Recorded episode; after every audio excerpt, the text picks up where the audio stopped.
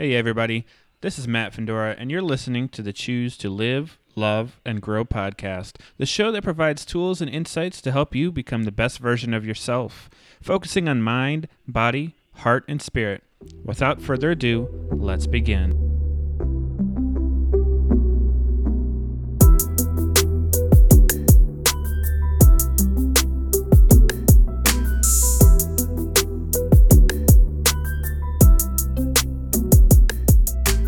Welcome back to the Choose to Live, Love, and Grow podcast, the podcast all about being the best version of yourself through mind, body, heart, and spirit. We are here today with Rob Kee. Coming from both a corporate and nonprofit background, Rob has operated in senior management roles in the area of organizational leadership strategy, training and equipping transforming individuals and teams for over 30 years. As a specialist in the neuroscience of conversation, Rob is one of the few globally certified coaches in the groundbreaking field of conversational intelligence. He works with executives and those who function in a leadership capacity to effectively take their communication to the next level. Rob is also the author of Point of Decision, God's Provision versus Man's Solution, and a contributing author to Called to Coach. Some of Rob's proudest accomplishments include being a husband, father, and grandfather. What makes Rob's heart sing? God's grace. Without further ado, here's Rob. How are you doing today, Rob? Doing great, Matt. So good to be on your program with you. I'm glad I can have somebody with your intelligence on this podcast. I'm looking forward to somebody who has such a defined niche of something that many people don't have. Well, thanks. It's as far as the intelligent part. Hey, that's a daily goal. So, my first question is, what made you get into leadership of all things? Yeah, that's another great question, as we always say now, right? Great question.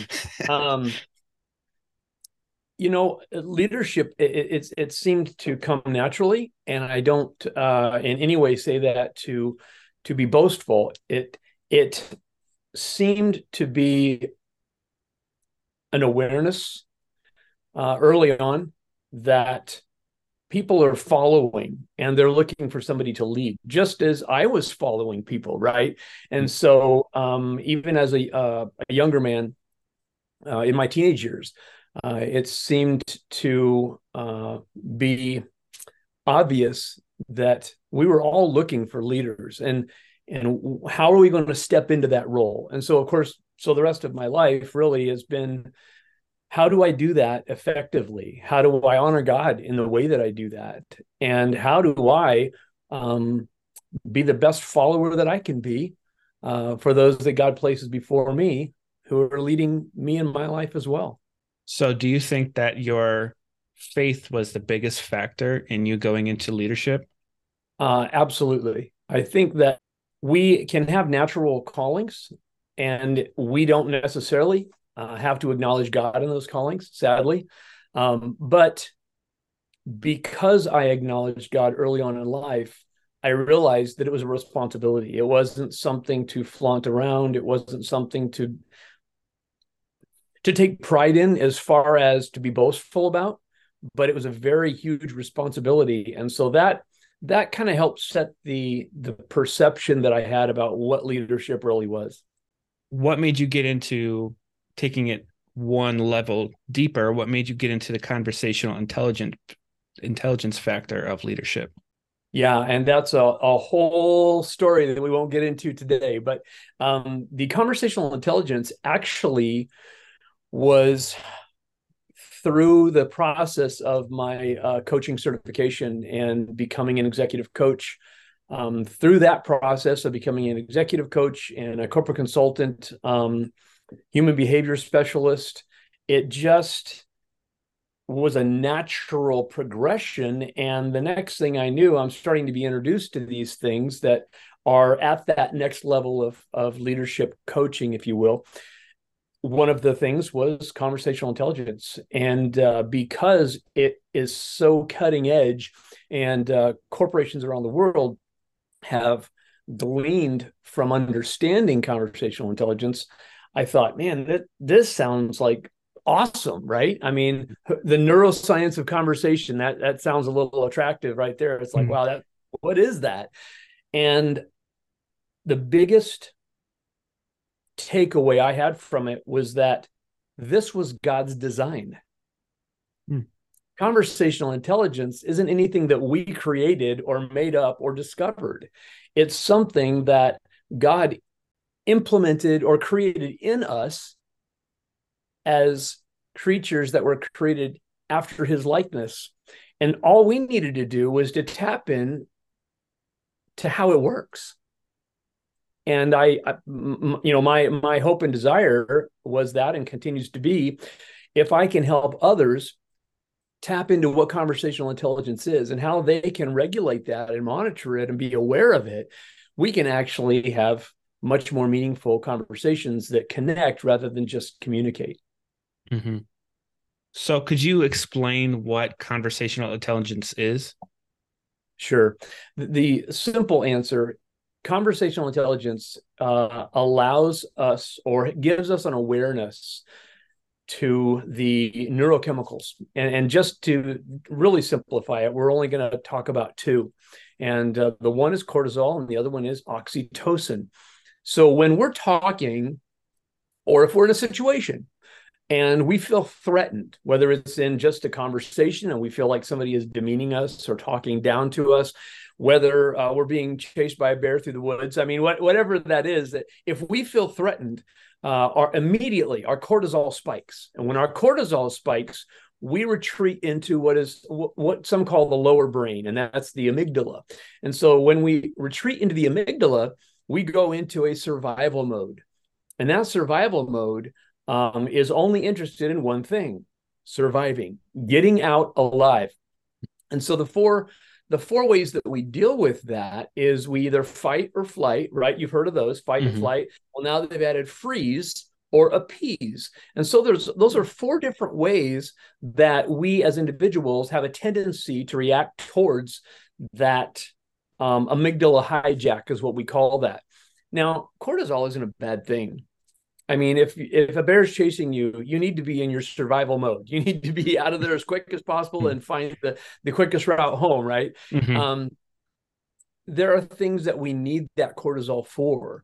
But if we constantly live in a heightened dosage of cortisol, it can actually shorten our life. It can affect our health. It can affect our mental health, our physical health, our spiritual health. So how do we not live in that space? And one of the ways we do that is, first of all, for us to be aware when we go there. Mm-hmm. If we're in a situation, maybe having a conversation with somebody, and something spikes, and we immediately feel that weight, and we feel that we want to get out of here, right? We're survive mode. Let's take a breath for a minute and say, okay, ask ourselves, what triggered that? What was said? What smell was in the air at the time? What noise happened in the background that might have pulled me into my amygdala and created that cortisol overload? And then try to back out of that, realizing, okay, we're not in a bad situation. Maybe it's something the person said. Maybe I can encourage them to reframe that. Okay. And that's as the listener, as the hearer, but as the speaker, we need to be aware of the person we're talking to. Are we creating that environment? Mm-hmm. You know, when we're talking to somebody and the next thing we know, they're like shutting down, you can feel that. And this isn't like a new age energy. It's just, you can feel that spirit to spirit. You're like, oh, something shifted, right? So then as the speaker, the communicator, we ask ourselves, what happened? We take inventory of the environment around us, beginning with what did we say? And then we can backtrack and we can say, now listen, I felt there's a shift right there when we were talking, and I feel like I'm kind of losing you. Can you possibly share with me what I might have said or what might have triggered that?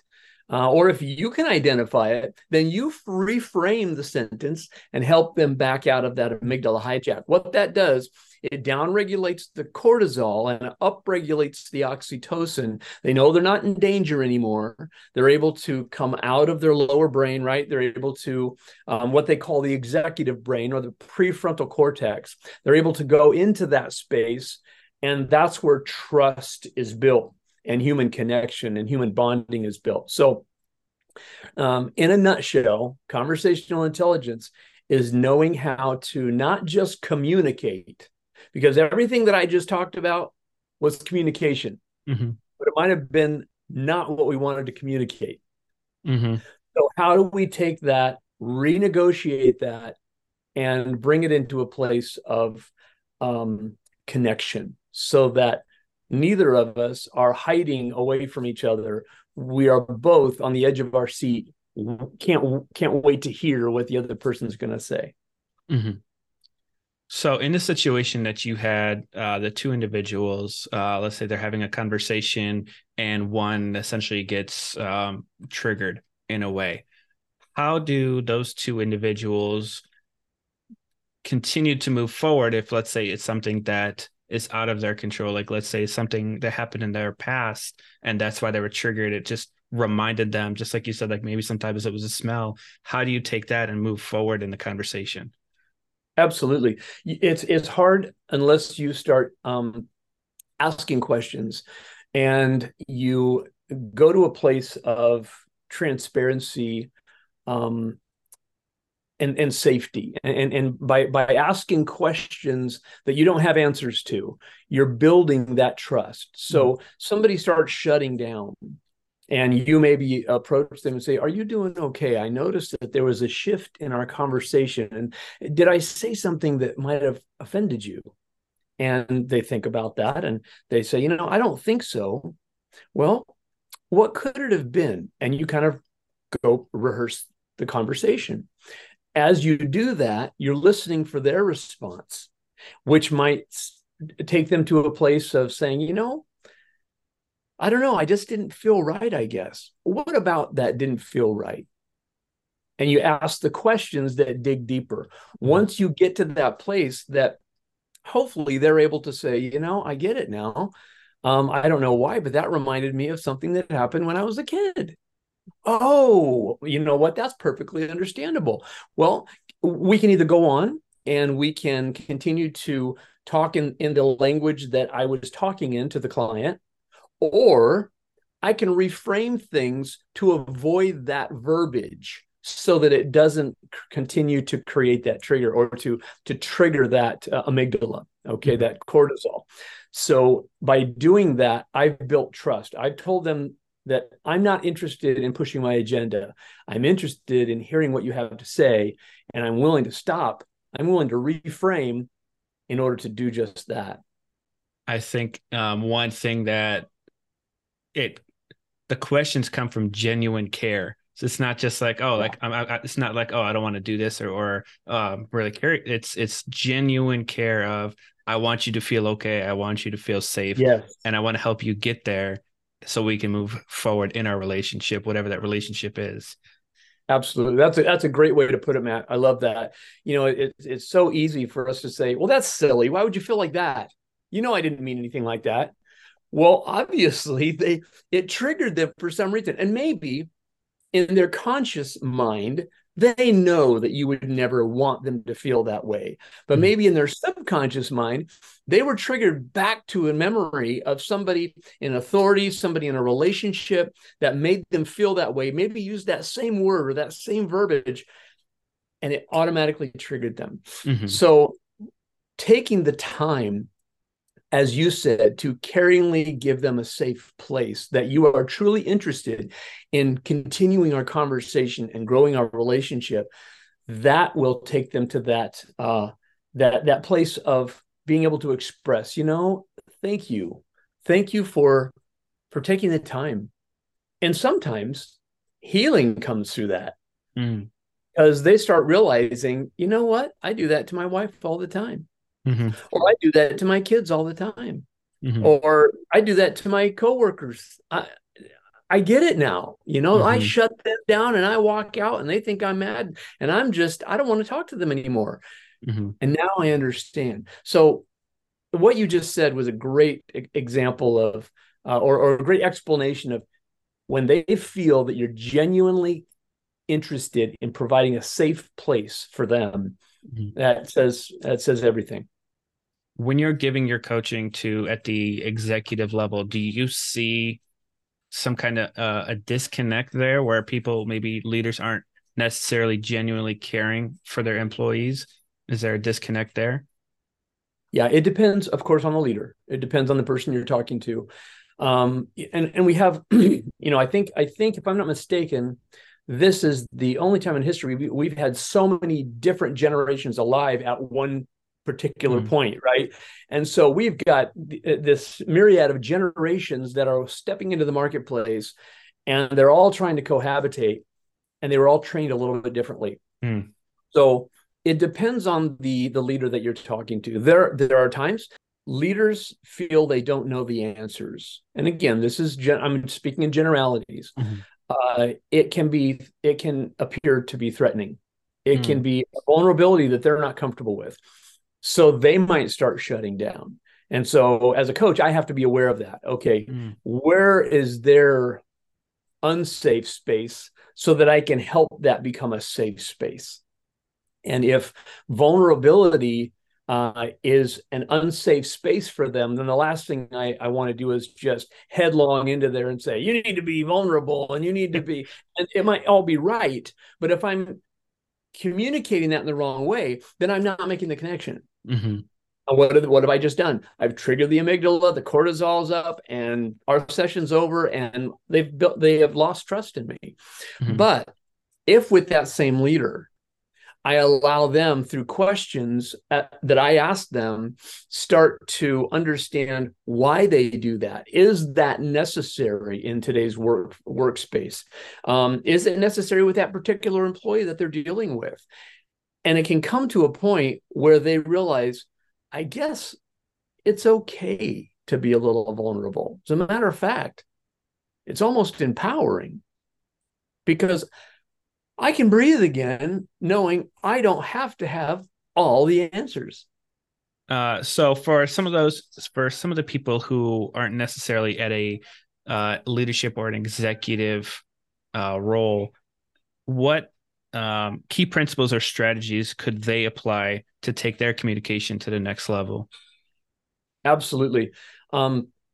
Matt, communication is key. Communication is central, and whether it's communicating via radio, via hand signals, via grunts, I mean, we have to communicate. And the greatest quest seems to be trying to communicate with every individual that we can, and we have people that are in comas, right? And what do we try to do? We try to communicate with them. How do we try to do that? By reading their brainwaves. There's science out now that is actually starting to read and understand the brainwaves, and they see the reactions, they see the responses. I just saw an entire special on a brainwave reader where a woman is completely mute. She can't speak. She has really no capability of even typing. Everything she does is just, it's so hard for her to communicate. They put these sensors on her brain, and there is actually an avatar that picks up her brain waves as she's trying to talk and actually creating the words for her. Wow. Why?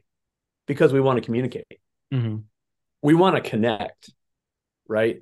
And so I'll say the core tenets of conversational intelligence that would help anybody be able to take their conversations to the next strategy level would be, the first thing is make sure to listen. Listen actively and intentionally. We can listen actively and say, yeah, wow. But yet we're somewhere else, right? So we've got to be intentional. We've got to be in the moment. And believe me, with all these devices we have, everything going on around us, it is so easy one little ping of your phone and you just left the room, even though your body's sitting there in front of your client. So listening actively and intentionally. Once we do that, we go to that next tenet, or that next basic core essential. And that is to ask questions that we don't have answers to. So once you're listening, if you hear something that you don't quite connect with, stop them. You know, excuse me, Matt, this is what you said, or this is what I heard you say. Can you explain that to me? What does that mean to you? Or what does that look like? Or what has your experience been? And then give the individual an opportunity to speak, rather than you just answering the question for them, right? You don't have the answer. That's the idea. Ask questions that you don't have the answer to. And once you do that, it starts building that trust. They start feeling valued. And then the third thing is to double click. That's, you know, in conversational intelligence, we call it double clicking. And the double clicking is basically going to the next level. So once you ask a question that you don't have an answer to, and they continue to explain, then you double click. And you've heard the expressions of what else, right? We ask that, what else? What does that mean? Why? And it's not an interrogation. It's true inquiry. You want to discover with them.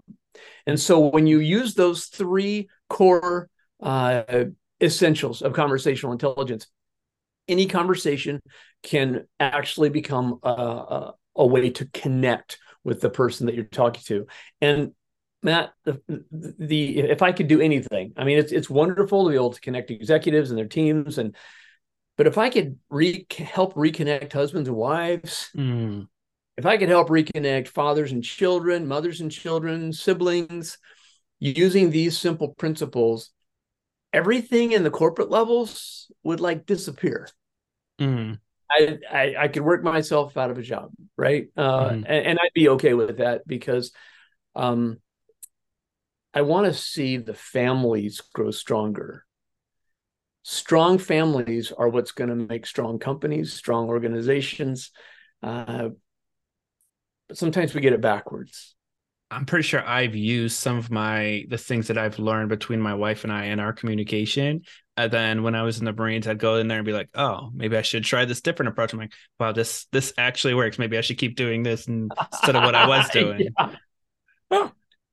Wow, it works. Let's do it again.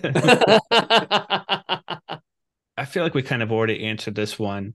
How do our brains respond to the different types of conversations? In one way we kind of did is in regards to the amygdala, right? We go through those four: fight, flight, freeze, or appease. When we're I would love to, before we continue, because appease is new to me. What does appease mean? Sure. Okay, so we'll just go through. So fight, obviously, if you feel threatened, you're going to do whatever you can to get out of that conversation or out of that situation. You're gonna fight. You will have an argument. You will walk out, whatever you've got to do. You're done because you're not comfortable. You feel threatened. Okay. Flight. That's another obvious one. I'm just looking for the door. I'm waiting for the person sitting across the table from me to glance another direction and to get distracted with somebody else so that I can leave, right? Leave that uncomfortable environment. Freeze. Okay, so freeze, that's like the deer in the headlight look, right? We think that if we just say nothing and pretend as though we are immobile, they might think that we're really not there and we can just avoid the conversation altogether. So it's a freezing. We're waiting for it to be over. We're not contributing because we don't want it to last any longer than it has to. We just want to leave. Again, that's the end goal. The appease is the pleaser, right? Oh, I can disagree with you 100%. I can be totally uncomfortable. I cannot want to be there, but I'm going to say, oh, Matt, great. That's a great idea, because I'm hoping that if I agree with you enough, you'll stop talking and let me leave. I'm going to appease you so that you feel like, wow, I really made headway with Rob. That was a great time together. And all I wanted to do was give you enough yeses and attaboys that you would say, he's got it. And then I could leave it out the back door. So that's the explanation. Now, the other way that your brain reacts on the positive side, when we're within our oxytocin, our prefrontal cortex, and the oxytocin and the endorphins, we're feeling things. They're building trust. When you build trust and the oxytocin is upregulated, the cortisol is downregulated, you're starting to build trust with the person sitting across the table from you. And that trust comes from value. Do you really value that person? And that's a huge thing. If you feel valued, you're going to trust more. And if you trust more, you're going to engage more. When you engage more, you're going to find better solutions for the problems that you're both encountering.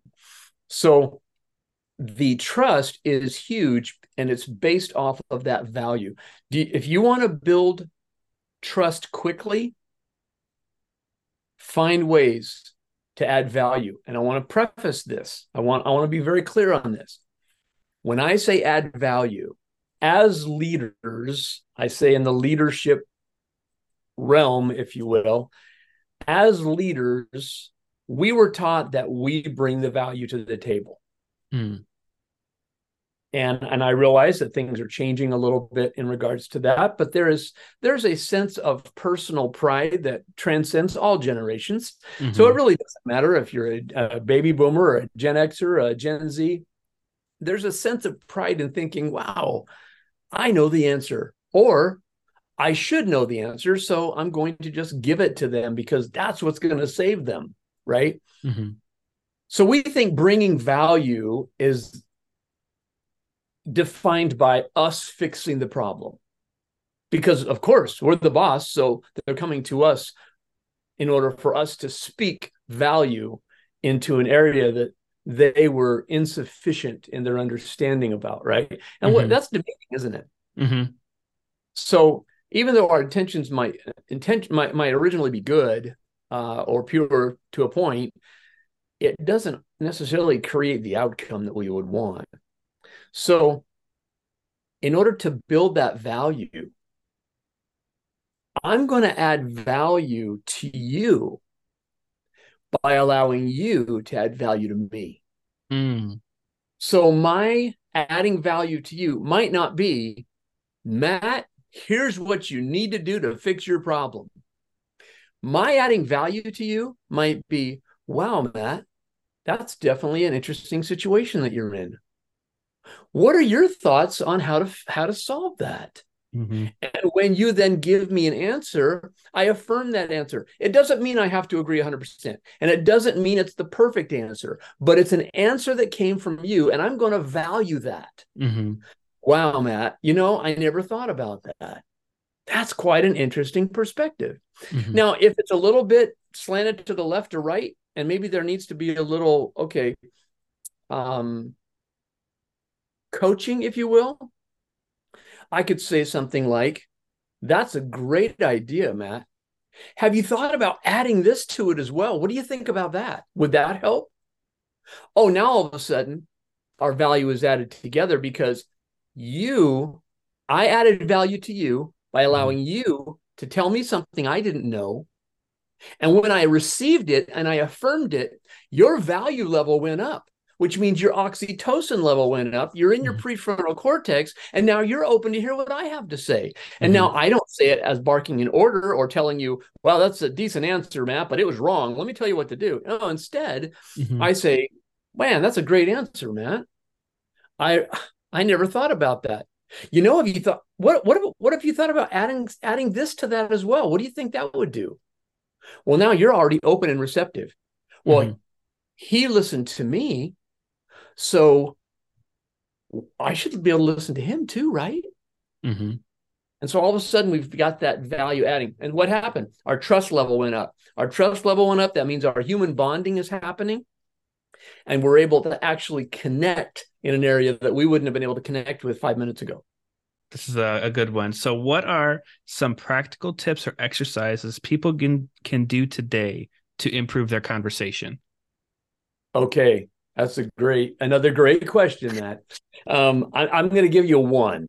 Okay, so this one is the standard that we use a lot is the yes, but or yes, and.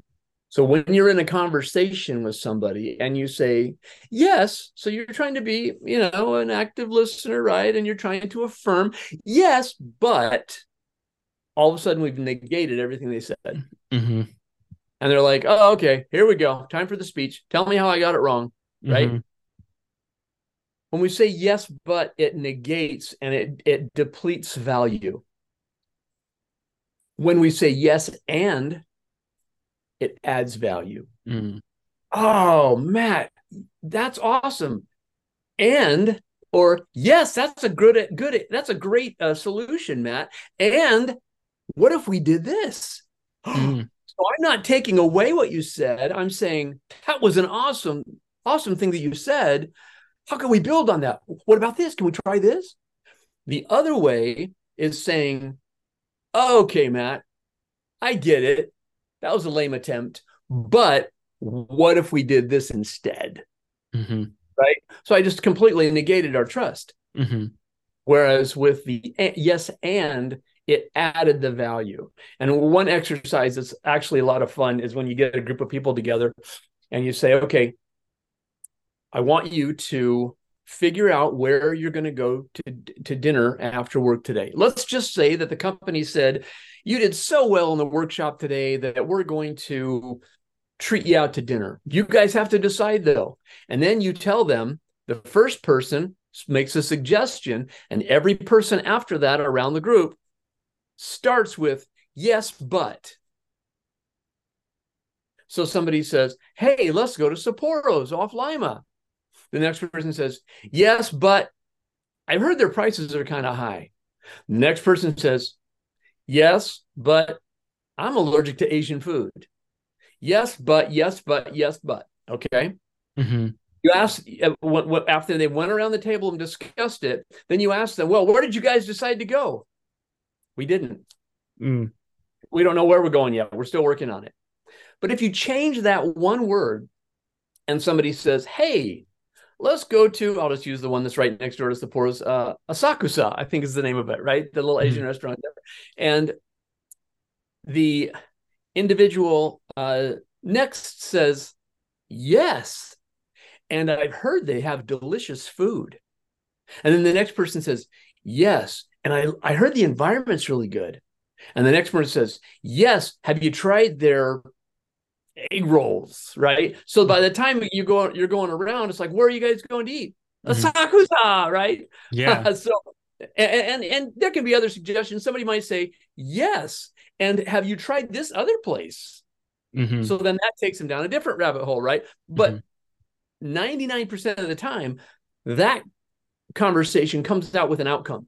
Mm-hmm. They all know where they're going to go eat after work. Mm-hmm. The other conversation with the yes, but, it's always up in the air. And even if they kind of came up with sort of a decision, nobody's really thrilled about it. Mm-hmm. They went into their amygdala. Yeah. They're like, when can this be over? I'll eat dinner with you guys and be gone, right? Mm-hmm. Yeah. So the yes, but, yes, and, that's such a basic foundational piece or exercise that you can use. And you can use it every day. You can use it in your emails, your texts, your conversations. Try it, and you'll be totally surprised how well it works. That is something I'm definitely going to try. Simple and effective. Yes. So now that we're coming up to the end of the show, I have three final questions I'd like to ask you. And these are three questions I ask all the guests. So the podcast is Choose to Live, Love, and Grow. And these are going to be one question on each topic. So for the first one, what advice can you share about how to create a life that leaves a positive impact on the world? Well, being a follower of Christ, naturally my answer is birthed out of my relationship with Christ. And I know how he lived so that I could live. And so it's my desire to do the same. And to do that really wraps itself around humility. You know, we say love a lot, and love is good, and God is love. And, you know, we have all those, but humility is such a foundation from which love should be birthed. And so, you know, my heart is, God, help me to live humbly. What are some practical ways people can cultivate self-love? Self-love. Well, again, seeing what's going on in the world today, there is almost an unhealthy infatuation with self-love. And that's not going to be popular, Matt. But self-love ends up at times coming at any cost, whether it's relationships with friends, family. It's I am self. I am number one, and that does not. What I'm saying does not negate the fact that we have self-love, that we should have some sort of self-love, mm-hmm. but just making sure that it's done in temperance and through the glass of the gospel, through God's eyes. I mean, why should I love myself? Scripture says that the heart of man is deceitfully wicked above all things. That's what Scripture tells us. Mm-hmm. Now, the world tells us, oh, man is good, you know, innately good from the beginning. You know, that's not true. Look around at the world. See what we have done as human beings, the evil that we've created. But yet in Christ, we can have that understanding that he loved us. So if he loved us, we can love ourselves. And to love ourselves, we need to make sure that we're taking care of ourselves. We are, for me, taking time in the scripture, mm-hmm. taking time to make sure that I'm focused on the one who created me, taking time to spend a portion of my time in prayer, speaking to him, conversing with him, having a time of worship. He's worthy of worship. Mm-hmm. And when I do those things, I'm taken care of. God makes sure I'm taken care of. So my answer to self-love might be different than what would be popular mainstream, mm-hmm. but I don't think it's contradictory in that, meaning that I don't think you're supposed to self-abase either. Mm-hmm. But my self-value comes from the value that I see that God gave me because of what he did through his son.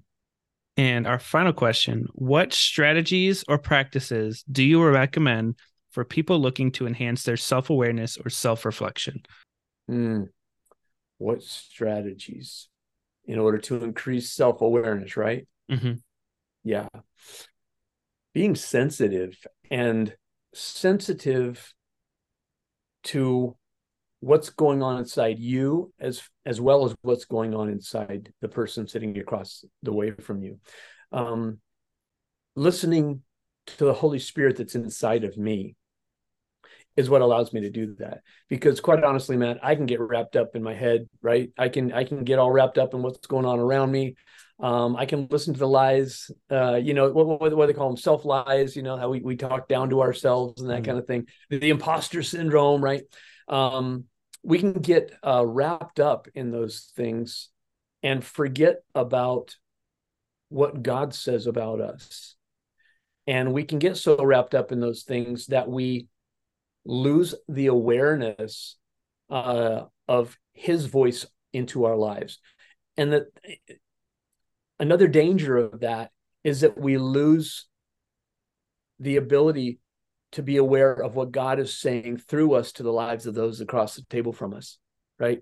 Mm-hmm. So if I get completely consumed with a crisis, especially if I'm talking to somebody and they're going through crisis, if I get consumed with their crisis, then I don't have the ability to properly discern and to be able to speak life into them.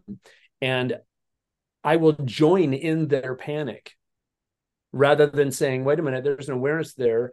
The Holy Spirit is sharing with me that I need to be able to bring that love and that peace in the midst of this crisis. And so to do that, to be aware of that means that I have to be able to listen to him speaking to my heart versus what's going on around me. When I do that, I'm able to speak into the lives of the person sitting across the table from me, which brings peace. And at the same time, I'm able to receive that same peace for me. And when I have that peace, it's going to emanate from me to the person that I'm dealing with. Great answers, Rob. So how can people connect with you? You can connect with me. Just look up Rob Kee Solutions. It's robkeesolutions.com. And that's ROBKEE and the word solutions, all one word.com. There's contact information there and all that fun stuff. I love and enjoy connecting with precious people who just want somebody to talk to. Mm-hmm. And so in addition to the corporate consulting and the executive coaching and the team training and the conversational intelligence, I love just being able to build relationship and get to know our community. And that's the way we do that. Mm-hmm. And my final question for today is, how can we support you? Oh, Matt, you can just keep praying for me, brother. Yep, really. That's all I can think of. Okay. Well, Rob, I want to thank you for your time coming on here onto the show. And I just want to acknowledge you for everything that you've done for the community and continue to do. It's really great having you on here. Matt, it's great being your guest on the show. Thank you so much. And I appreciate your friendship as well. Thank you. Thank you so much for tuning into this episode of the Choose to Live, Love, and Grow podcast. I look forward to seeing you next week. Don't forget to live, love, and grow to be the best version of you. Oh, and one more thing. If you or a young man that you know suffer from victim mindset or are not reaching their fullest potential, then visit mattfindora.com to see how we can work together to become the best version of ourselves. That's mattfindora.com. The link will be in the show notes. And don't forget to subscribe. Thank you and have an outstanding day.